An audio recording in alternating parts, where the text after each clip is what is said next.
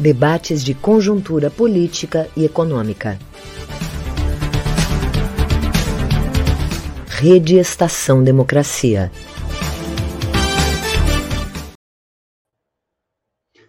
Boa tarde, boa noite.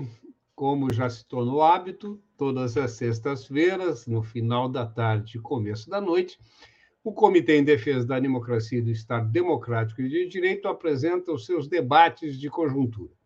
Hoje, a responsabilidade é do Grupo de Conjuntura Econômica do Comitê e nós teremos a participação de três convidados: o Juliano de Sá, a Amara Nunes e o Mauri Cruz. A Paola Carvalho, que seria também participante, está com eh, dificuldades técnicas e não poderá eh, participar. A gente agradece muito ao Mauri por ter atendido o nosso convite em cima da hora, mas o Mauri é um militante histórico e, e sempre disposto a colaborar.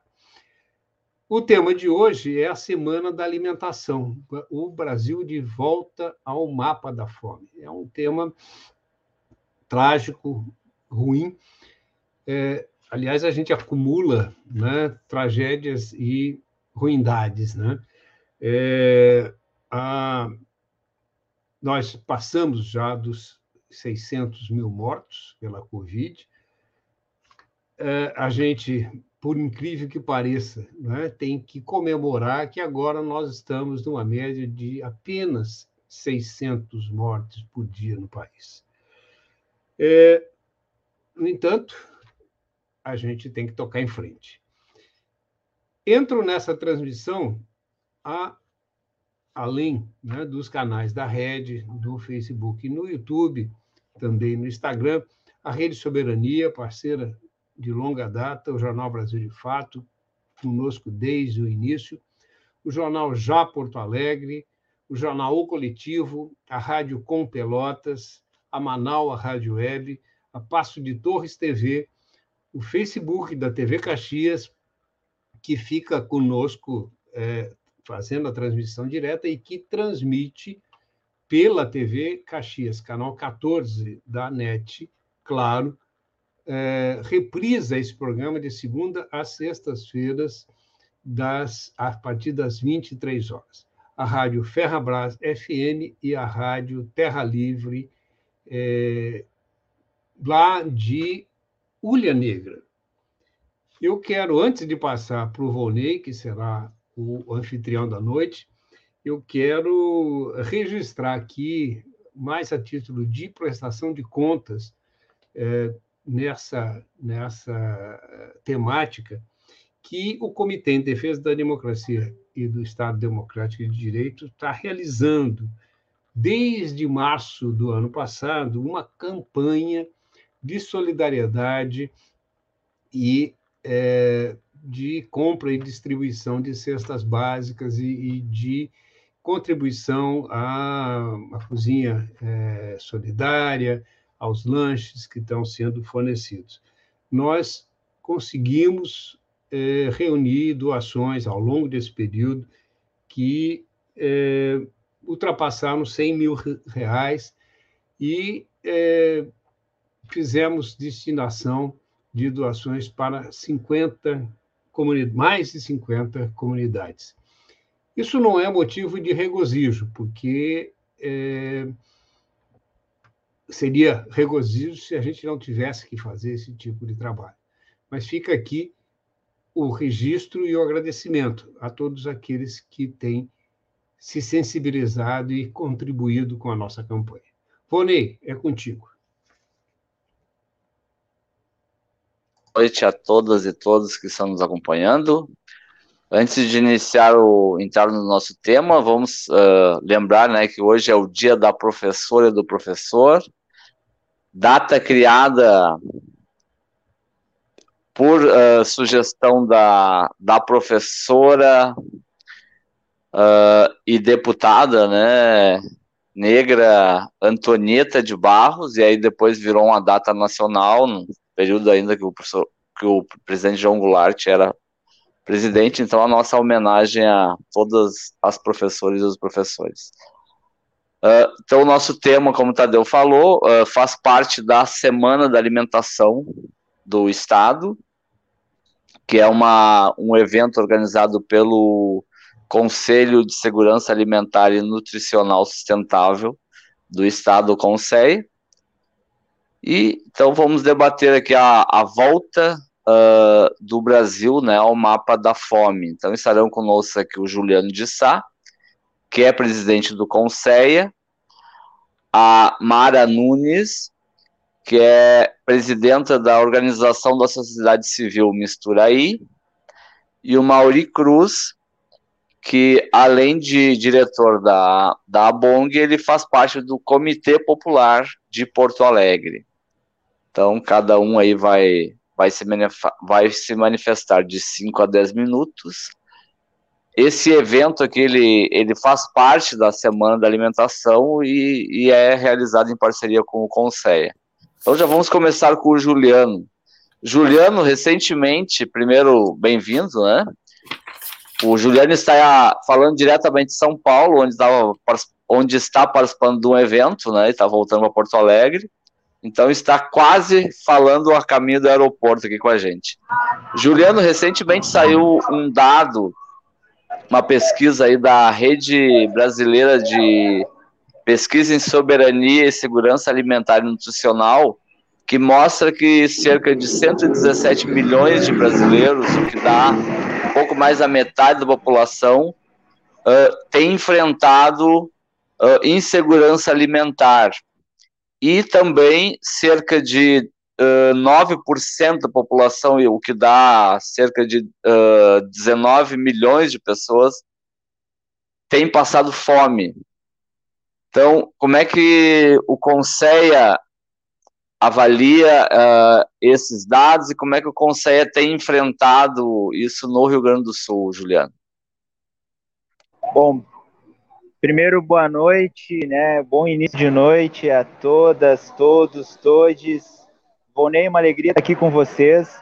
Peço desculpa só pelas limitações aqui de conexão. Eu estou em São Paulo, como já foi apresentado, aqui no Armazém do Campo, né? O espaço aqui do MST aqui no, em São Paulo Quero cumprimentar também a Mara, querida, companheiro Mauri, Benedito. Uma satisfação muito grande a gente estar aqui, né, conversando com vocês nessa semana tão importante que é a Semana da Alimentação. Eu vim para São Paulo acompanhar aqui um, a convite para participar então do encontro que ocorreu hoje é, com o presidente Lula, é, com os movimentos do campo, das águas e das florestas, é, pela vida e contra a fome, né? Então, muito pertinente também com, com o tema do debate que a gente vai estar dialogando aqui. Cumprimentar também as pessoas que estão acompanhando o nosso canal, né? Em especial aí a CUT, ao Brasil de Fato, a Rede Soberania. E como o Volney falou, os números são os mais atuais, mas a gente acredita, inclusive, que eles já estão defasados, né? Mais de 20 milhões de pessoas já estão passando fome, lamentavelmente, no nosso país. E a pesquisa que o Volney citou recentemente, né, da Rede Pensan, o que está disponível no site www.olheparafome.com.br, ela foi aplicada, essa pesquisa ela foi realizada entre agosto e dezembro do ano passado. E a gente identifica nesse, nessa mesma pesquisa que as causas né, da, dessa volta da fome, da insegurança alimentar e nutricional, ela não é a pandemia, então, a pandemia ela pode ter agravado e, e, e talvez colocado é, de forma mais transparente o que está acontecendo, né? A, a causa da fome é o desmonte das políticas públicas. E aí é bom a gente lembrar né, que além da, da PEC do teto dos gastos públicos, que foi lá em, em 2016, o primeiro ato institucional depois do golpe que a nossa democracia sofreu, tanto no, no judiciário como no parlamento, uh, nós tivemos um conjunto de desmonte de programas, de projetos, de ministérios que foram fundamentais para tirar o Brasil. Nossa política de segurança institucional, ela está embasada em dois aspectos que é importante, que é a questão da, do controle social, né, através da participação social, participação popular por meio das conferências e do Conceia, tanto em nível nacional como nos estados e nos municípios, bem como políticas públicas transversais por parte do poder público, né? Bom, o governo Bolsonaro, ele acaba então atacando no primeiro ato institucional essa política, porque ele não só extinguiu o Conceia, ou seja, ele rompe dentro da nossa política de segurança alimentar e nutricional com a questão é, do controle social, né, as conferências, ou então, é, não aconteceram mais do ponto de vista institucional, acabou com o CONSEA, deixou o nosso Sistema Nacional de Segurança Alimentar Nacional capenga e, ao mesmo tempo, destrói as políticas transversais. Então, esse, esse fenômeno é o fenômeno que trouxe esse resultado muito imediato, né, que é a volta da fome. Semana passada, semana retrasada, nós realizamos aí com os movimentos sociais, com as entidades que estão participando da Conferência Popular por Soberania e Segurança Alimentar e Nutricional, o Tribunal Popular da Fome, no qual eu tive a honra de fazer parte do corpo de jurados, e o Tribunal Popular da Fome, embasado em todos esses dados, declarou que o governo federal é culpado pela volta da fome. E, inclusive, colocou medidas mitigatórias urgentes, que é a retomada do PAA, o investimentos no PENAI, né, as compras institucionais da agricultura familiar, projetos e programas que estão sendo atacados. Né? Então, nesse sentido, essa é a leitura que a gente faz. Lamentavelmente, nessa Semana Mundial da Alimentação, amanhã, dia 16 de outubro, não temos muito o que comemorar, mas nós temos que fazer esse chamado. Primeiro, pela mobilização da sociedade civil, né? E também pela questão do papel que a gente tem nessa perspectiva de que, bom, se a nossa solidariedade está ajudando a diminuir o sofrimento com as inúmeras campanhas, né? Mistura aí está fazendo um trabalho muito bacana, mas com as inúmeras campanhas de solidariedade, essas nossas campanhas são denúncia da falta de políticas públicas, porque sem política pública nós não vamos superar esse momento. Eu estou aqui em São Paulo, tem diversas pessoas aqui no Armazém do Campo, né? Está aqui do meu lado Estava conversando aqui com a Camila, que é uma ativista aqui que acompanha aqui a, camp a campanha A Gente é para Brilhar. Eu vou passar, inclusive, para a Camila para ela contar um pouquinho dessa experiência e também interagir né, com o nosso povo que está acompanhando, não só no Rio Grande do Sul, mas a gente sabe que a nossa audiência também tem gente que acompanha de diversos lugares. Eu vou passar aqui para a Camila, só vou estar um pouco distante dela para a gente manter os protocolos sanitários. Só um pouquinho que vou passar para ela aqui dar uma conversada também com a gente. Legal, Juliano. Seja bem-vinda, Camila. Se pudesse Olá, apresentar aqui para o nosso público, Camila, primeiro. Olá, pessoal, boa tarde. Muito prazer. Sou Camila Cavalieri, falo daqui de São Paulo, sou do interior e como o Juliano aqui mencionou, faço parte da campanha Gente é para Brilhar, não para morrer de fome. Nossa campanha aí iniciou com esse nome o ano passado, né? E vem tomando uma projeção nacional. Né, e ela acontece na Semana Mundial da Alimentação, inclusive para a gente denunciar né, todas essas políticas públicas que foram aí destruídas no nosso país, e o Juliano muito bem colocou na sua fala anterior, né? Então, a nossa campanha, ela iniciou aí na segunda-feira, e a gente trouxe aí lives, rodas de conversa, né? É, trazendo esse debate sobre o Brasil de volta ao mapa da fome, né, e como fomentar políticas públicas, é, como a gente faz para reverter todo esse cenário que só vem piorando. É, o ano passado a gente tinha aí a, o slogan da nossa campanha como como um país que diz que alimenta um bilhão de pessoas tem 10 milhões de famintos. E esse ano, infelizmente, a gente dobrou esse número, né? Nós temos aí 20 milhões de pessoas em insegurança alimentar no nível grave. Então essa campanha ela vem denunciando, né, o Brasil aí cada vez mais no mapa da fome e vem buscando então fomentar ações de solidariedade. Então a gente está unindo diversos coletivos, movimentos sociais, né, em prol de distribuir marmitas nesse final de semana aqui na cidade de São Paulo, mas também em toda a região. E também estamos com uma ação chamada aí de cultivaço, né, plantaço, que a gente também está distribuindo mudas para as pessoas, para caso seja da vontade, né, iniciar o plantio em suas casas também, fomentar hortas urbanas, é, feiras de trocas de sementes e também é, fomentando a compostagem. Então a gente está com esses três pilares aí da campanha: o marmitaço, o plantaço e o compostaço. E a campanha ela encerra aí nesse final de semana, no domingo, né, com essa entoada aí buscando fomentar correntes de solidariedade, né, e fortalecer esse debate tão importante. Muito obrigada, Juliana, pelo espaço. Boa noite, pessoal. Um prazer estar aqui com vocês. Obrigado, Camila. Juliano, tu tem mais um tempinho aí, Juliano, se você quisesse falar mais Só um pouco. Só agradecer a Camila, né? Só agradecer a Camila, mas acho que é, para nossa primeira rodada é isso, né? E pegando esse gancho da Camila, destacar as experiências de solidariedade que a gente vem fazendo. E aí quero destacar aí dos últimos dias que a gente acompanhou hoje, né? Estamos aí no vigésimo dia da Cozinha Solidária da Zenha, uma iniciativa do MTST, no qual a gente está acompanhando, acompanhamos o despejo, lamentavelmente ocorreu o despejo, né? E mesmo assim a mobilização continua, a cozinha solidária continua ocorrendo com a solidariedade da população e nós estamos aí, inclusive, na semana que vem vamos reunir aí com o governo do estado, com a prefeitura de Porto Alegre para buscar alternativa. Eu fico por aqui nessa primeira rodada até porque eu quero ouvir e ainda vou ter um pouquinho de tempo mais aí antes de sair para ir para o aeroporto. Obrigado, Volney, sigamos aí mobilizados. Obrigado, Juliano, obrigado, Camila. Tia Mara, eu gostei dessa. Uh, gente é para brilhar e não, não para morrer de fome, Tia Mara. E a mistura aí tem brilhado, tem brilhado muito nesse nessa curta trajetória, mas intensa, né, Tia Mara? Intensa. Olha, então, boa noite para vocês, né? Seja bem-vinda, Tia Mara. Então, eu gostaria que a senhora falasse um pouquinho sobre o trabalho da mistura aí, como é que vocês têm desempenhado esse papel que seria do poder público, né? Mas hoje, como o Juliano falou, são as entidades da sociedade, os movimentos sociais que estão na linha de frente do combate à fome, sobretudo no período da pandemia. Com certeza. O que eu quero falar, uh, pegando o gancho do, do Juliano, com certeza.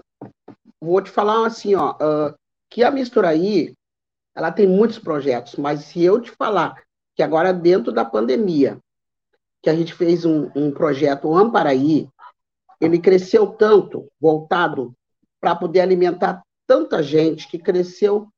Assim, não tem, eu não tenho noção quantas pessoas nos procuram para conseguir um, um alimento, seja uma cesta básica, seja um prato de comida, e assim, e a gente também trabalha dentro das comunidades. Só que eu prestei atenção que a gente não está mais em cinco, a gente já está em muitas comunidades. Porque as pessoas começam a ver o trabalho que a gente está fazendo e começam a vir até nós.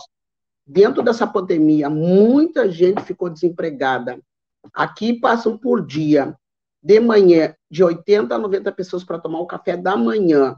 E só que essa fila, quando a gente fez o Amparaí, era para assistir as pessoas que moram infelizmente, vivem nas ruas. Hoje não vem só as pessoas que vivem nas ruas, vem pessoas de dentro de comunidades aqui ao redor, que hoje ficaram sem trabalho, principalmente mães com os filhos no carrinho, para pedir um prato de comida, seja um copo de café para alimentar a sua família. Eu, como moro numa comunidade, já passei por isso, já senti na pele o que, que é a fome. Então é tão triste tu tá aqui desse lado, fazendo esse trabalho, e querer ajudar muitas pessoas e não consegue. E exatamente, a gente não tem nenhum laço com o governo, a gente não ganha nada do governo. A gente faz muitas campanhas para poder atingir pelo menos o mínimo possível de pessoas. E, já, e justamente por essa, por a gente estar nessa luta, saber que tem muitas ONGs, muitas pessoas que estão aí querendo ajudar, como esse pessoal que foi despejado, né, tentando achar um lugar para fazer um trabalho que o governo às vezes nem consegue fazer, mas graças a Deus que isso está crescendo, porque cada um fazendo um pouquinho para poder auxiliar aqueles que não têm. E a gente, todos os dias, a gente acorda, vem para cá e fica pensando. E amanhã? E amanhã? E amanhã? Mas eu, eu notei uma outra coisa que eu estou achando assim, ó, que a garra é tão grande, a vontade é tão grande, que o amanhã sempre vai ter. Por quê?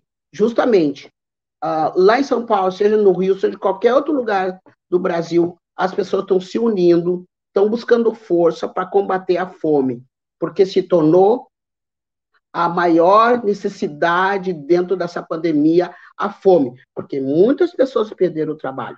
não são poucas, são milhões de pessoas perderam o trabalho dentro da pandemia e não tem, nem tem noção quando vão poder e se conseguirem voltar a trabalhar. Agora imagina nós aqui fazendo isso todos os dias e às vezes nem conseguindo atingir o que a gente quer atingir. Então, por isso que a Mistura aí hoje, ela tem nada mais, nada menos que uns oito projetos ativos que, que a gente não consegue atender todos, mas a gente voltou para isso. É auxiliar as pessoas. Hoje nós servimos 180 mil marmitas. Deus que começou a pandemia, que a gente teve que parar com nossos projetos. Agora a gente está voltando aos poucos a atuar no nosso projeto. Mas sempre quando a gente começa a atuar nele, a gente consegue ver que não consegue se, se afastar desse. Porque esse é o principal, gente. A gente. É a fome. A fome está aí. Não temos outra maneira de mudar, a não ser se o governo começar a olhar e, e, ajudar para tirar essas pessoas da fome, dar um, uma assistência melhor. Porque hoje eu vejo esse emergencial que, inclusive, a minha filha recebe. O que, que é 375 reais ir lá no banco para pegar essa miséria se um gás hoje é 110 reais? Aqui ainda a gente consegue por 110. E às vezes leva para casa, não dura 15 dias. Um, um, azeite, 10 reais. Uma família de cinco pessoas não tem como sustentar. E, e as pessoas perderam o trabalho. Aqui onde eu moro, tem muitas pessoas desempregadas. Está levando as pessoas a ir para as ruas, ficar catando. Que isso é muito triste. Eu já fui uma catadora. É muito triste quando as pessoas têm que ir para a rua catar uh, lata, garrafa, não sei, um monte de coisa para vender, pegar de manhã e comer à noite. Então, assim, ó, o que, que a gente está fazendo hoje, a mistura aí? Ela vai para as redes, sim, graças a Deus existe a mídia. A mídia que faz enxergar o teu trabalho, a mídia que te levanta para cima, a mí, através da mídia a gente consegue chegar lá na, naquela comunidade, chegar naquele outro lugar, que através da mídia a gente consegue gritar, espernear e pedir socorro, e muitas vezes vem socorro de muitos lugares. Eu hoje faço um trabalho maravilhoso dentro das comunidades, porque eu também vejo que não é só levar uma cesta básica um, uma mamitex para dentro das comunidades, não. A gente forma, a gente faz uma formação de padeiros, uma formação de pessoas de costura, que é para a pessoa fazer e revender. Para ela já, do próprio sustento dela, que perdeu o trabalho, buscar o seu sustento. Então, a mistura aí, ela constrói lugares, seja uma peça ou dois módulos que a pessoa consiga fazer a ter o seu próprio sustento. É isso que a mistura aí faz. Através de campanha, através de pessoas que vê a transparência do nosso trabalho e nos liga e quer fazer, quer fazer. Então, por isso que a mistura aí está hoje aí. Mas a luta é muito grande. Eu fico muito triste porque eu nunca pensei que eu ia ver isso, né? Sempre fui eu que, que pedi. Hoje, graças a Deus, eu, eu, eu me dedico muito mais, porque eu já passei fome, eu já sei o que, que é isso. Então, quando quem sentiu na pele sabe a dificuldade do outro. Então, cada vez eu me agarro cada vez mais e eu não me canso de querer ajudar o próximo. E eu vejo, se a gente se unir, a, mesmo o governo não nos enxergando e a gente se unir, a gente consegue muito mais. Para ir, por isso que a gente tem que lutar, pelo menos para matar a fome de alguém que está precisando. Obrigado, obrigado, Tiamara. Antes de passar para o Mauri, o Tadeu quer, quer, quer, falar sobre mais um parceiro aí do nosso da nossa programação. Tadeu, contigo? Tá, tá com o microfone desligado. Eu, como né, não profissional da área de comunicação, sempre cometo gafes, né? Então, aqui eu quero registrar hoje, com muita satisfação, e me desculpar com eles, um novo parceiro. É, a, o portal de notícias, tá? o portal Litoral Norte do Rio Grande do Sul. Ele, ele é, é um portal né, de notícias que atinge ali a cidade de Capão da Canoa, Torres, Sangrila, Xangri-Lá, Arroio do Sal é, Balneário Pinhal, Capivari do Sul, Mampituba, Cidreira e Dom Pedro de Alcântara. Então, sejam muito bem-vindos e vamos é, é, integrar e crescer a nossa rede. Muito obrigado por estarem conosco aqui. É, a nossa, nossa rede aqui cada vez mais se espraiando pelo Rio Grande, né, Tadeu? É, a gente tem trabalhado muito e tem é, esses parceiros aí que têm, é, bom, prestigiado o nosso trabalho. Isso eu acho que se deve né, muito à, à qualidade das pessoas que a gente está conseguindo trazer é, para os nossos debates, para os nossos programas. Né? É um trabalho voluntário de todo mundo e que temos, né, é, começamos aqui, já temos aqui, esse programa já tem que, quase dois anos, né? É, sim, sim. Né? E, e, estamos aqui crescendo, devagarinho. Só aí, então. Vamos ao Mauri, então, então Mauri. O, nessa pandemia também, uh, em Porto Alegre, foi criado por entidades e movimentos sociais, centrais sindicais, o Comitê Popular. Então, se tu puder nos falar um pouquinho sobre o papel do Comitê Popular na pandemia agora para ajudar no combate à fome. Bom, boa tarde, Volney. Boa tarde, boa noite, né? Que a gente está aqui nesse, nesse vespertino aqui, que não é nem tarde, não é nem noite, né? Boa tarde, Volney, Benedito, aí, parabéns pela, pela Rede Estação Democracia, aí, por essa iniciativa que desde o ano passado vem aí trazendo muitos debates importantes, né? Eu acho que vocês assim, é uma experiência de sucesso, né? E tem sido importante para a gente acompanhar debates e convidados nacionais, né? Eu acho que tem sido assim uma contribuição muito importante. Saudar a Mara e o Juliano aí, parceiros da luta do combate à fome, principalmente pela segurança alimentar nutricional sustentável e soberana, né? Uma pauta que a gente vem construindo aí há, há né, mais de duas décadas, eu acho, como um projeto político, né? E talvez antes de, de, de, falar do comitê, né, eu acho que pegando a carona aí na fala do Juliano e da Mara, uh, é importante que os movimentos sociais, que a esquerda em geral, que os democratas, né, uh, se deem conta de que a fome é um projeto político e é um projeto político de poder. Né? Uh, a gente, desde que começou a fazer política aí, para quem é mais antigo aqui, a gente sabe que o tema da fome é um tema constante no Brasil. O tema da fome ele acompanha a história do Brasil. E o Brasil é um país rico. O Brasil é uma potência econômica. Né? Então, o problema da fome do Brasil ele não é uma escassez de recursos ou uma escassez de alimento. Ele é um projeto político das elites. E o presidente Lula, lá em 2003, né, no final de 2002, 2003, quando ele colocou a questão do Fome Zero, né, que infelizmente foi combatido né, como centro da estratégia de um projeto de governo, projeto político, uh, muita gente, muitos de nós, talvez muitas pessoas não entenderam, mas, pô, mas com tantos temas, né, por que, que o presidente vai escolher a fome, né, que é um tema que teoricamente é um problema de uma parte da, da, da população brasileira, né? E, e, e, na verdade, a leitura, a sensibilidade do presidente Lula na época foi de entender, que eu acho que isso nós temos que nos dar conta, de que a fome é um projeto político das elites para manter o seu, seu projeto de poder e, portanto, a superação da fome é um, tem que ser um projeto político das esquerdas.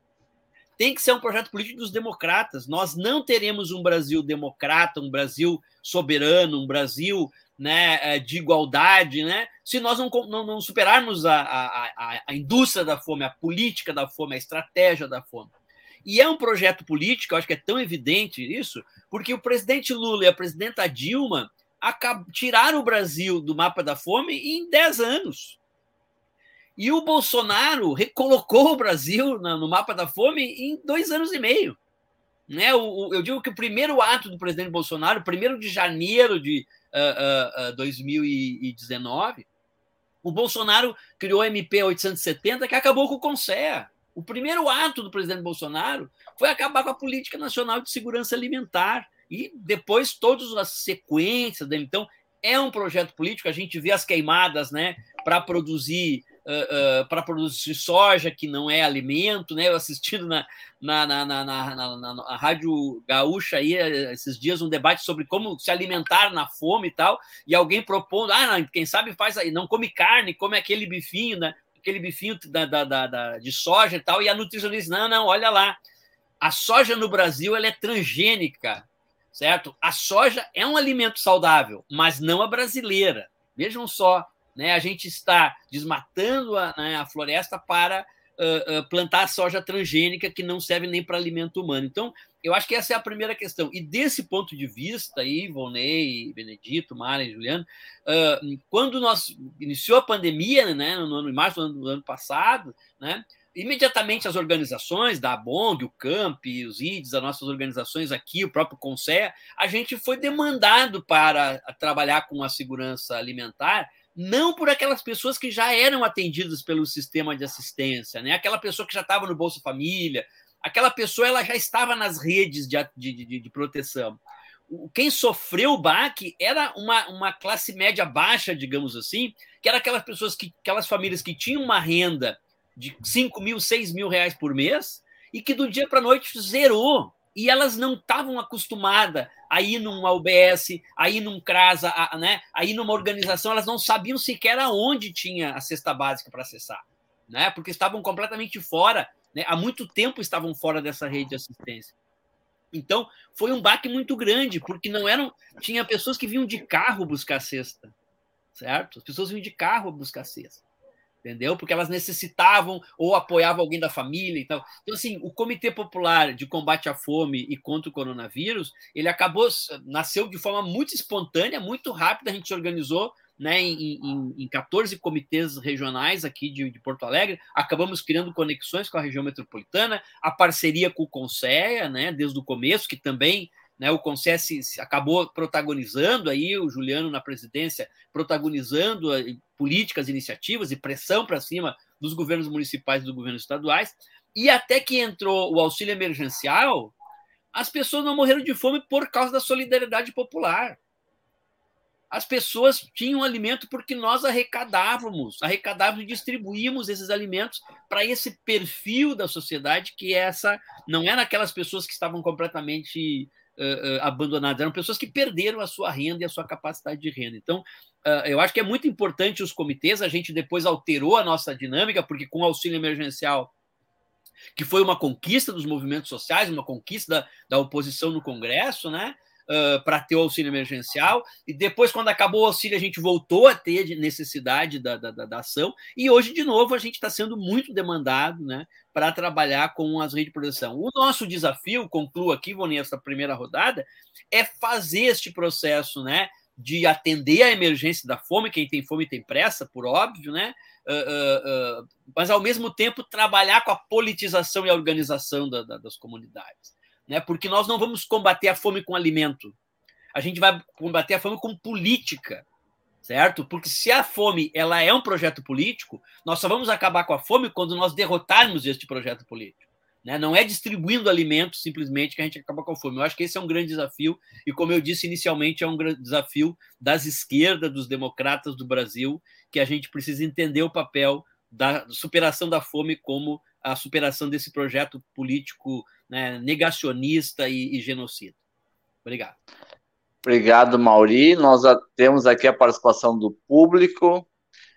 Tem aqui o Oscar Plentes. Uh, diz, uh, ele fala, diz muito bem, temos que exigir do Estado, no sentido amplo e de governo, um novo uh, programa Fome Zero, se a caridade resolvesse, suas ações já teriam solucionado. A, a Magda Oliveira Pinto, muito importante essa rede de solidariedade que visa mitigar a fome e a miséria do, no país do agronegócio. Mas como fazer dessa ação social uma prática transformadora de, de um cidadão uh, uh, cônscio de direitos? O Tarcísio Zimmermann, ex-prefeito e ex-deputado aqui, que também participa aqui do nosso comitê da, de sim, a fome é opção política da necropolítica, essa mesma que não lamenta os 600 mil mortos da Covid.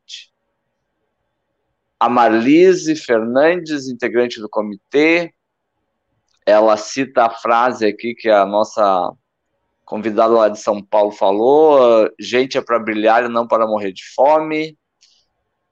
Uh, também elogia aqui o, o, tema do debate. Então, uh, Tia Mara, vamos começar pela Tia Mara, depois com o Juliano. Agora uma fala mais curta, de uns três minutinhos, para a gente ter mais uma rodada final depois. Tia Mara, o, uma das questões, a senhora mesmo falou antes, né, do preço do botijão de gás, que está mais de 100 reais, né, 110 reais, tem locais que está 120 até mais, e do preço do óleo de soja, né, que está 10 reais, a senhora citou há pouco, né, como nesse período da pandemia, essa elevação dos preços da, dos alimentos, né, que, que, que tem feito com que as famílias reduzam, inclusive, né, o consumo de alimentos, né, ou, ou bus, uh, tem buscado alternativas em outros alimentos menos saudáveis, né? Como é que vocês da, da, da Mistura aí têm, têm enfrentado essa questão do reajuste de preços? As doações, elas se mantiveram, diminuíram, mudou o tipo de alimento doado? Como é que vocês enfrentaram essa questão do, dos preços dos alimentos, chamaram? O Ronei, tu falou uma coisa bem tocante agora no sentido que no início da pandemia, muitas pessoas vinham nos doavam muita coisa. Muita coisa, muita coisa, muita coisa. E isso se veio até fim de dezembro. Já janeiro a coisa já começou a decair um pouco. Março já começou a decair. E eu vou te falar, faz uns dois meses, o que aconteceu? Que a gente agora está, em vez de fazer uma campanha, está fazendo outra e outra e outra. Por quê? Porque a coisa, como subiu tudo, por exemplo, nós, estamos, nós temos hoje 200 voluntários, né, que, são, que faz um trabalho de voluntário para nós, que, vire, que vinham aqui quatro ou cinco de carro para poder fazer esse trabalho a gasolina subiu de uma tal maneira que, que hoje nós temos, agora está aqui um pessoal saindo para entregar alimento, um carro só. Antes saía cinco para entregar, agora sai um carro, por causa da alta da gasolina também. Nossos alimentos que nós dava por dia, Marmitex vinham para cá, mais ou menos 400. Hoje nós conseguimos entregar, tem dias que sai 120 para fora para entregar e fica 60 aqui, na mistura aí porque a gente não está conseguindo mais, porque subiu tudo. Nós gastávamos uh, por mês quatro ou cinco bujões, porque a gente tem um forno grande e mais o fogão de seis bocas, né? Hoje a gente está gastando até menos gás, porque a gente não está cozinhando tanto, mas, eu, mas antes a nossa ajuda era decorrente todos os dias. Agora tem dias que durante a semana não chega nem quatro cestas básicas. Não acredito caiu. Chamada, estamos, estamos escutando. Eu acho que teve um problema de conexão com a Chamara. Então, Sim, acho que caiu. Então vamos passar para ti, Juliano, e aí depois, quando a Chamara retomar, a gente passa a palavra para ela de novo. Juliano, o Conceia também uh, executou uma série de, de, de, políticas, né, de ações aí durante a pandemia. Você puder falar um pouquinho também dessas ações que o Conceia articulou no Estado? Inclusive, o, o, o, Comitê Popular em Porto Alegre também foi, foi em parceria com o Conceia, né, Juliano? Sim, Vone. Uh,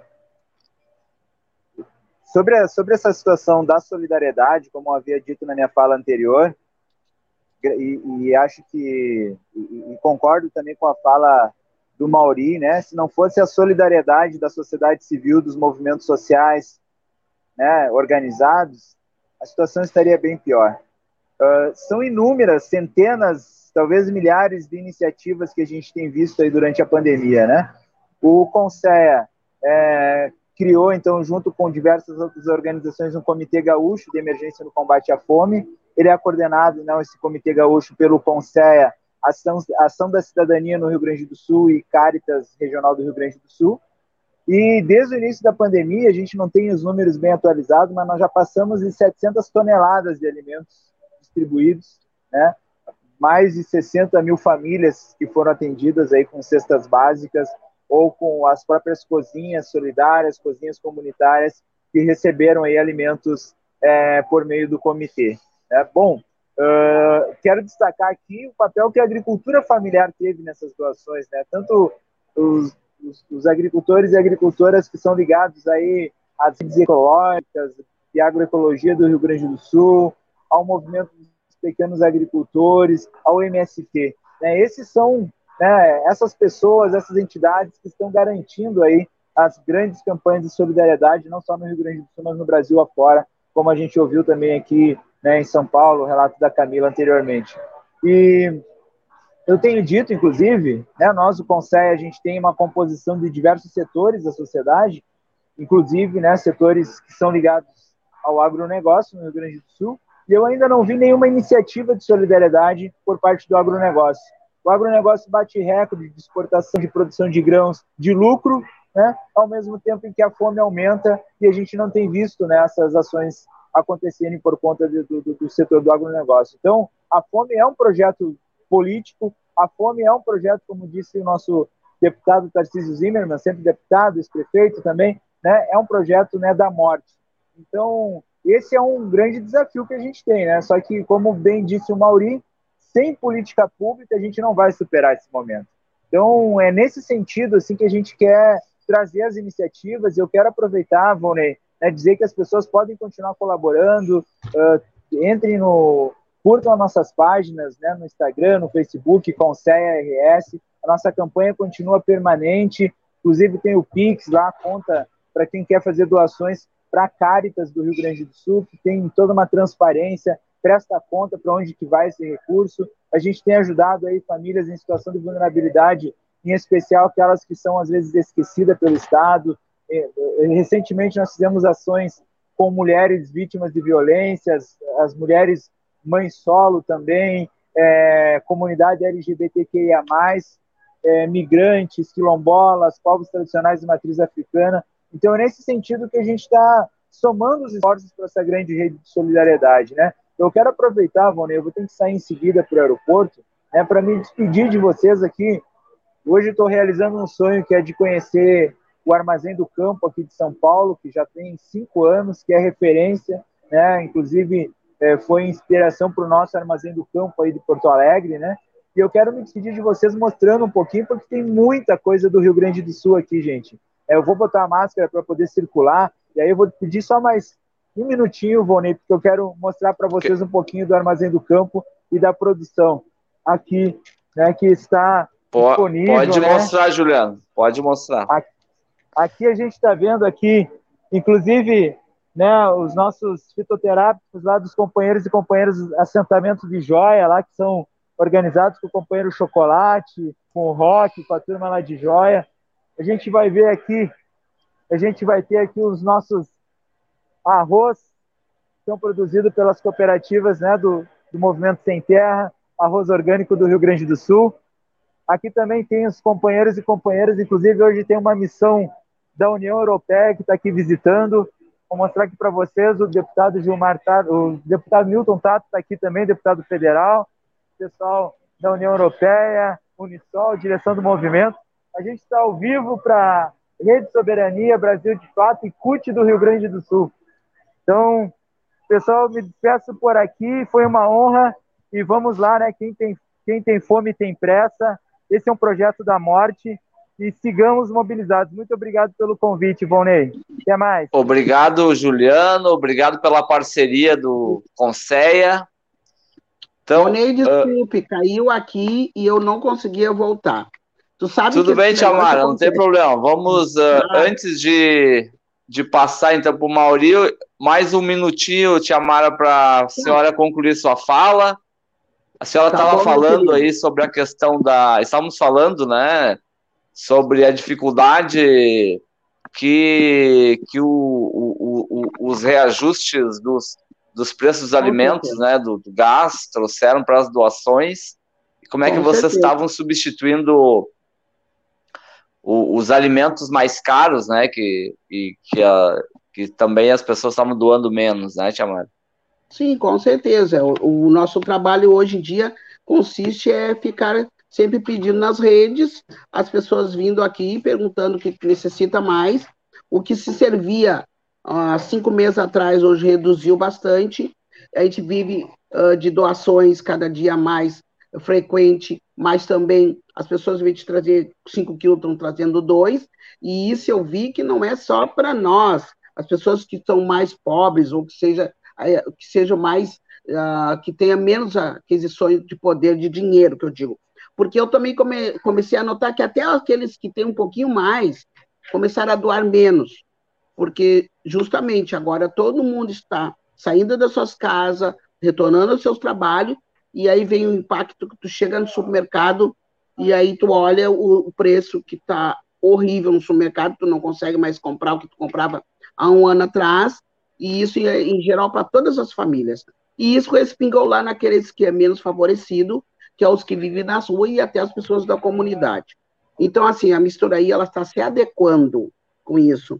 E vejo na palavra do nosso colega ali, quando ele fala que a gente não tem que só trabalhar contra a entregar uma cesta básica ou uma marmitex. Por isso que a mistura aí faz esse trabalho nas comunidades, a levar, fazer, construir hortas, né, para as pessoas aprender a plantar seu próprio sustento e fazer essa mulherada e os, os, os adolescentes uh, a fazer cursos para poder aprender alguma coisa a mais para buscar, buscar seu próprio sustento. Então a mistura aí ela vai lá naquela comunidade e faz isso. Porque se nós depender só que o governo também vá uh, nos ajudar mais que, tá, que nós estamos precisando agora, até porque o governo está meio perdido também, no sentido que muitas coisas a gente acabou perdendo, então a gente é que vai ter que buscar isso aí, tá? Agradeço vocês, pena que, eu, que caiu a, a minha internet, mas eu agradeço muito pela oportunidade e é isso aí, a gente tem que se unir cada vez mais, esse pessoal tudo que faz trabalho maravilhoso aí para combater a fome. E a uhum. gente poder ter mais palavras, né? Poder levar isso mais adiante, isso, para todo mundo, né? Obrigado, Tiamara. Vamos ver se depois vai ter mais um minutinho para uma fala final, e aí a senhora pode tá falar bom, também como é que, que as pessoas podem colaborar com a, com a mistura Sim, aí. Tudo Exatamente. bem. Mauri, Mauri, uh, como é que, da que perspectiva é. das entidades da sociedade civil, dos movimentos, uh, o que, que, se espera também, né? Uh, nós temos essas ações emergenciais de combate à fome agora, né? Que, que, que, que tem que serem feitas agora, mas em relação às políticas, as perspectivas para o. Nós estamos, ano que vem, teremos eleições presidenciais, né? Como é que as entidades estão se articulando para cobrar dos candidatos, dos partidos, uma uh, políticas públicas, né, para a gente, enfim, uh, a questão da, da insegurança alimentar, né, um contingente bem considerável, né, mais da metade da população vive em insegurança alimentar. Que tipos de políticas uh, as, uh, vocês têm, têm discutido e têm cobrado dos partidos e dos. Já temos vários pré-candidatos né, presidente. Não, eu, eu acho que a questão básica é o seguinte: a gente já. O Brasil já saiu do mapa da fome. Ah, há, há menos de 10 anos atrás. Né? Uh, a maior política de segurança alimentar do governo Lula e Dilma foi o aumento do salário mínimo. Foi a maior política de segurança alimentar. O aumento real do salário mínimo. Né? Ou seja, uhum. uh, com o aumento do salário mínimo, porque a, a questão chave é que a gente não tem que ter política de segurança alimentar do ponto de vista da doação da cesta, porque a pessoa não tem capacidade e poder aquisitivo de se sustentar.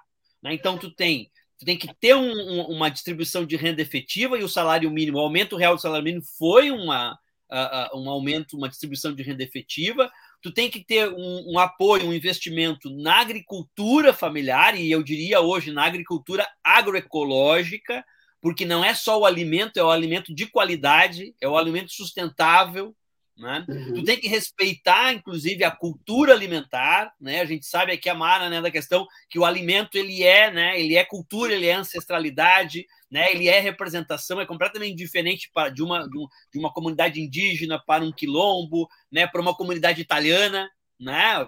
A gente fala, ah, porque alimento lá no, no terreiro é assim, mas os italianos também cultuam o seu alimento como cultura, né? O, o, o polonês também cultura o alimento como cultura, não só como comida. Isso é uma coisa natural dos seres humanos, né? Natural nós, como comunidade, faz parte da nossa identidade. Ah, o gaúcho come churrasco, né? Não é isso que se diz, né? E o, e o, e o, e o, e o, e o baiano come muqueca, não é isso que a gente diz? Então, então, assim, respeitar a cultura alimentar, fortalecer essas identidades alimentares, porque isso, isso, isso resolve, a, isso fortalece a autoestima das pessoas.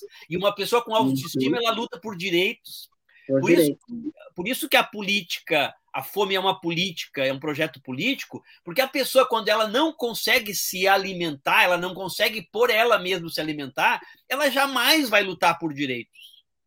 Porque ela não consegue garantir o básico, que é ela se alimentar, ela poder. Ela acorda de manhã correndo atrás de um prato de comida. Como é que ela vai lutar por moradia, por saúde, por educação, né? contra a corrupção, né? contra o, a malversação do recurso público? Então, é muito importante, eu acho, a gente ter, e acredito sim que este tema na eleição, Vonei, ele vai ser um elemento importante, porque nós não podemos repetir a ideia de que o Brasil precisa do desenvolvimento Sabe? Eu acho que o grande erro nosso, de qualquer candidato, né, é achar que a gente tem que fazer um novo projeto de desenvolvimento. Nós temos que trabalhar é com a distribuição de renda e o combate às desigualdades.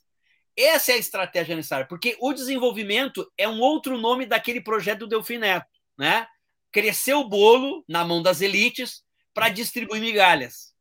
Né? E nós acho que os últimos governos Lula e Dilma foram importantes, mas não mexeram nos privilégios. Uhum. Nós não mexemos nos privilégios, certo? E eu acredito que este próximo período histórico nós precisamos mexer nos, nos privilégios, nós precisamos construir alternativas de reais distribuição de renda. Então, eu acho que isso é que nós estamos trabalhando. A, as campanhas que a gente tem feitos aí a nível nacional, né, pela Bong, a gente coordenou um projeto nacional bastante grande com a agricultura familiar. A gente está levando este debate de que nós temos que disputar disputar o programa da candidatura, seja do Lula, seja do Bolo, seja de quem seja, né, do campo popular, para que seja uma, um, um, programa de mudanças. Tem que ser um programa de mudanças profundas. A sociedade brasileira ela não, não, não tem mais tempo para a gente fazer aquela transição lentinha que vai demorar 30, 40 anos. Não, nós temos pressa para essa mudança e acredito que isso está na ponta aí da, da, da, luta popular nesse próximo período. Então, eu sou naturalmente esperançoso, né? Eu acho que as crises profundas elas, elas provocam mudanças profundas. E nós uh, acredito, acredito sim que a saída da, da, dessa crise profunda do governo Bolsonaro será um projeto mais democrático, mais igualitário e uh, acredito com melhor qualidade de vida para o povo brasileiro. Essa eu acho que é a expectativa, e por isso combater a fome é tu construir uma alternativa de Brasil igualitário e Brasil solidário. Mauri, tu ainda tem tempo para uma fala final? Sim, sim, sim, posso fechar tá. aqui. No, nós faremos agora um breve intervalo agora. O, o, a TV Caxias ela transmite até às 7 horas, as demais uh, redes continuam. Então vamos fazer um. Primeiro agradecemos né, a, a participação uh, dos telespectadores da TV Caxias e vamos fazer um, um breve intervalinho de um minuto e já voltaremos em seguida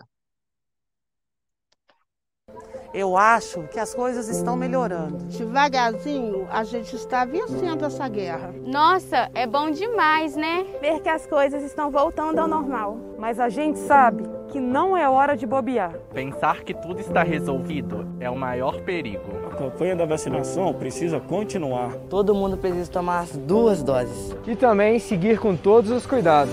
Usar máscara. Usar álcool em gel. Lavar as mãos com água e sabão. Manter o distanciamento social. Aí sim a gente vai conseguir controlar esse vírus. Voltar a conviver e ter esperança no futuro. Vamos juntos. Falta pouco. Aguenta aí que vamos conseguir. E a gente vai voltar a sorrir. E o país todo vai voltar a sorrir. Portal da Vacina. É o Brasil todo conectado para pôr um fim na pandemia. Apoio Comitê em Defesa da Democracia e do Estado Democrático de Direito. Voltamos então, depois de um breve intervalo. Antes de passar para os nossos convidados, aqui temos mais comentários. A, a Magda Oliveira Pinto, concordo com os palestrantes de que a fome é projeto do governo Bolsonaro. Teria, uh, teria que uh, se transformar em um projeto de Estado permanente, amplo e reversíveis em suas condições indignas. Uh, aqui mais uma, um comentário do Tarcísio Zimmermann. Outro dia, conversando com, com pessoa que pedia ajuda e sinaleira, uh, que tem em quase todas em Novo Hamburgo, a, a cidade do Tarcísio, uh, ela, ela re, referiu até o número e o valor de moedas ofer, que ofertadas diminuíram, né, as doações a, a quem pede ajuda nas sinaleiras a Graziela Quirrano, aqui nossa companheira do comitê, tá, tá acompanhando aqui e cita uma, uma frase né, do, do Betinho, quem tem fome tem pressa. Então é isso. Tadeu, tu quer fazer algum, alguma pergunta para os nossos convidados antes de passarmos aí para uma rodada final? Não, pergunta não. Eu queria só aproveitar a, a Tiamara, pedir, mas tu já fizesse essa, esse pedido, que ela nos dissesse né, uh, como contribuir com a Misturaí. Como as pessoas podem fazer doação, pode, é, é, se quiser fazer trabalho voluntário, se existe possibilidade para isso. Né? Eu acho que é bem interessante. Bom, meu querido, eu eu vou falar uma coisa para vocês. Se eu não tivesse voluntários ou apoiadores que conseguem enxergar a mistura aí, a transparência que ela tem, hoje eu não estaria à frente da mistura aí fazendo esse trabalho que eu estou fazendo. Se hoje eu estou fazendo é porque as pessoas veem o nosso trabalho, tanto na mídia, como no Instagram, como nas nossas páginas, e vê como é transparente o nosso trabalho e acredita no nosso trabalho. Então, assim, ó, se a pessoa vai lá no, no, no, Instagram e olha lá todo o nosso trabalho e diz, ah, mas eu quero ajudar. O que, que ela faz? É, porque sem esse apoio eu não estaria conseguindo fazer meu trabalho. O, vai lá e olha, olha, para entrar na mistura aí, como eu posso, posso fazer para ser voluntária? Se quiser contribuir com trabalho voluntário, tem um link da mistura aí, ela vai entrar lá, tem tudo lá no Instagram, mas ela vai entrar nesse link, e ela vai se inscrever e vai, vir, vai virar uma voluntária ou pontual, ou três vezes por semana, uma vez por mês, o que ela quiser. Que ela queira fazer um trabalho voluntário pontual, um dia no mês, ela pode fazer. Essa é a vontade, se ela tem vontade de tempo. Uma hora, duas horas, o tempo que ela quiser. Hoje a gente trabalha mais ou menos com quase 200 voluntários. Né? São todos estudantes formados que querem, às vezes, fazer um trabalho voluntário, não sabem o que é um trabalho voluntário e resolvem fazer e ele, ele se agarra, ele conhece e aí ele tem um prazer tão grande que não consegue mais parar. E, a, e se a pessoa que para fazer uma doação pontual, uma vez por mês, pelo Pix, que hoje a moda é o Pix, né? Aí ele vai, busca a chave da Misturaí, que é a misturaí.gmail.com, e aí ele faz um Pix. Se ele quiser fazer uma, uma transferência pelo banco, que a gente tem essa conta do Cicred, que nós, hoje é o nosso banco que a gente trabalha, que inclusive já ganhamos dois editais, fizemos um trabalho tão maravilhoso que hoje a gente tem o Banco Sicredi, que é o nosso colaborador. Sicredi. Aí vai lá e vai ver que lá na, no Instagram também tem como fazer uma transferência e acompanhar pelas redes o nosso trabalho, pelo WhatsApp, né? Também temos nosso número de telefone, né? tem um endereço lá, tudo no Instagram tem. A pessoa só tem que entrar no Instagram ou entrar nas, nas nossas páginas, vai ter tudo que ela quiser. Tanto ela você, uma voluntária, como ela ajudar de uma tal maneira. A gente não foca só numa coisa, a gente foca que as pessoas entrem lá, vejam o nosso trabalho, venham até aqui, que eu sempre digo, o meu lema é furando bolhas, fazendo essa união das pessoas de quem, de quem tem e quem não tem. E se cada dez pessoas me chegar nessa porta, cada um trazendo um quilo de arroz, vai ser dez pacotes de arroz. E assim, ó, para mim poder manter meu trabalho, as pessoas têm que chegar até aqui e doar alguma coisa. Não é que a pessoa seja obrigada, não é porque ah, que fica pedindo uh, alimento, não é. É para mim continuar meus trabalhos, eu tenho que pedir o alimento. Claro que a gente não vai ficar só voltando pedindo alimento, não, pelo contrário. Quando a gente vai nas comunidades, a gente fala, hoje está trazendo uma cesta básica. Hoje eu estou abrindo, ajudando vocês a abrir porta para poder buscar seu próprio alimento. Porque não é só dando uma cesta básica dentro de uma comunidade para aquela família e a pessoa vai ficar o resto da vida recebendo. Não, ela também tem que correr atrás. E é isso que a mistura aí faz. É furando bolhas, é fazendo as pessoas acordar, que se o governo não faz, eu vou fazer por mim, não vou ficar só esperando pelo governo. E também, quando tiver eleições, que o povo vá para as ruas gritar, o povo vá, ele tem que acordar. Talvez agora acorde, depois de todo esse, isso que nós estamos passando, a gente consiga enxergar que realmente o povo tem que se unir. Então eu vou para as vilas e lá eu falo isso tudo para o pessoal. E quando tiver nas época, na época das eleições, eu vou correr atrás e eu vou tentar convencer o povo que ele tem que parar de ficar atrás do muro. É isso que eu tinha que dizer para vocês. E convido vocês para conhecer aqui nosso espaço, para vocês verem que a luta é todos os dias. Mas é aquilo que eu falei: a união faz a força. E nós estamos aí juntinho. Tá bom? Obrigado, Tiamara. Ah, eu coloquei nos comentários aqui o, o portal da Mistura aí, é mistura, mistura aí, tudo junto, né? Mistura aí, ponto com. Isso. Ponto com. Então, nos comentários, quem quiser uh, uh, buscar mais informações sobre Isso. a entidade, está disponível aqui nos comentários. Isso. Mauri. Obrigado, Tiamara, então, pela sua participação. Mauri, contigo. Certo. Não, obrigado. O tempo é curto, né? Isso aí, isso aí. Bom, obrigado, prazer, Mara, estar contigo aqui. O Juliano, que já, já nos deixou, que é parceiro aí, que está com a gente também, né? A gente está toda hora se encontrando aí nas redes e e na, nas ruas aí, na, nas atividades de solidariedade. Uh, obrigado, Volney Benedito. Acho que importante esse espaço. Talvez só encerrar dizendo isso: que, que a, o povo, o melhor do Brasil é o brasileiro, certo? O povo brasileiro é muito solidário. O povo brasileiro. Quando a gente fala em povo, a gente fala aquela pessoa da periferia, aquela pessoa da favela, aquela pessoa da comunidade, né? A, a elite não nos representa, né? Essa elite prepotente, essa elite, né? Branca, sabe, machista, autoritária, violenta, ela não representa o povo brasileiro. Ela não é a cara do povo brasileiro. Né? E eu acho que a gente tem que ter consciência disso. Nós aí, classe média, às vezes a gente se, se incomoda né, com, com coisas, mas que a, gente se ilude, a gente se, se atrapalha, eu acho, né? Achando que o povo é quem foi dia 7 de setembro para a rua né, apoiar o, o, genocida. Não, não representa o povo. Então, e eu acho que essas ações de solidariedade que acontecem em todos os lugares do Brasil, em todos os cantos do Brasil, e quem menos tem é quem mais dá.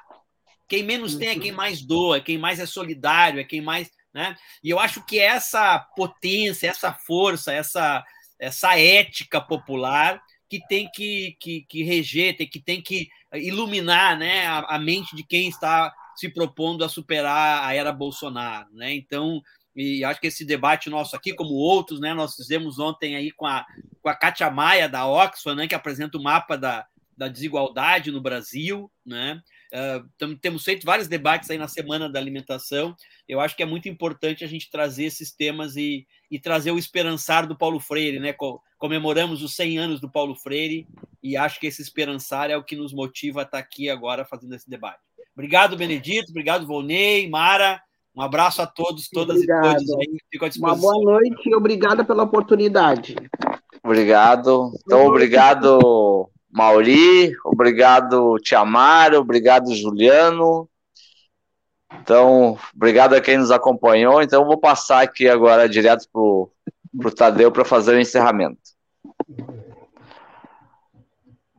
Bom, é, eu agradeço, em nome do Comitê em Defesa da Democracia e do Estado Democrático de Direito, a participação da Mara, do Mauri, do Juliano, do Juliano, do Concer e, obviamente, dos nossos parceiros, do nosso parceiro novo, o portal Litoral Norte, RS, e, obviamente, você que nos acompanhou e que tenho certeza vai estar conosco na semana que vem né? inclusive acompanhando os outros programas da rede. Nós temos nas todas as manhãs, das 8 às 9 da manhã, nós temos o Bom Dia Democracia. Depois nós temos também todos os dias, das 14 às 15 horas, ou seja, das 2 às 3, nós temos o Espaço Plural, e na segunda-feira nós temos o Farol Literário das 20, não, das 19 às 20 horas. Então fica o convite e você também pode nos acompanhar não só pelas redes sociais, mas também entrando lá na, na loja de aplicativos do seu celular, Android, porque o, o YouTube não, não temos, mas você pode abaixar, é, é só colocar lá Rede Estação Democracia e você pode abaixar o aplicativo e ouvir a nossa rádio.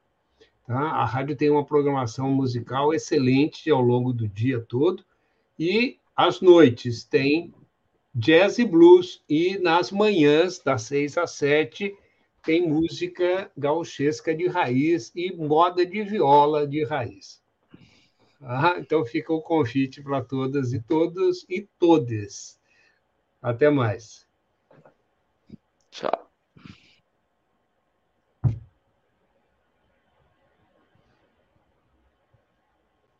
Eu acho que as coisas estão melhorando. Devagarzinho, a gente está vencendo essa guerra. Nossa, é bom demais, né? Ver que as coisas estão voltando ao normal. Mas a gente sabe que não é hora de bobear. Pensar que tudo está resolvido é o maior perigo. A campanha da vacinação precisa continuar. Todo mundo precisa tomar as duas doses. E também seguir com todos os cuidados.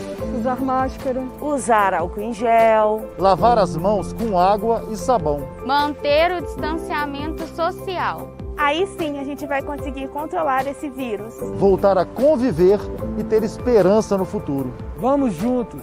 Falta pouco. Aguenta aí que vamos conseguir. E a gente vai voltar a sorrir. E o país todo vai voltar a sorrir. Portal da Vacina. É o Brasil todo conectado para pôr um fim na pandemia. Apoio Comitê em Defesa da Democracia e do Estado Democrático de Direito.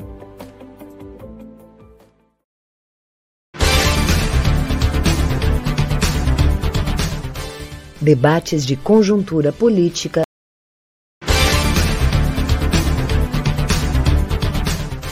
Debates de conjuntura política e econômica.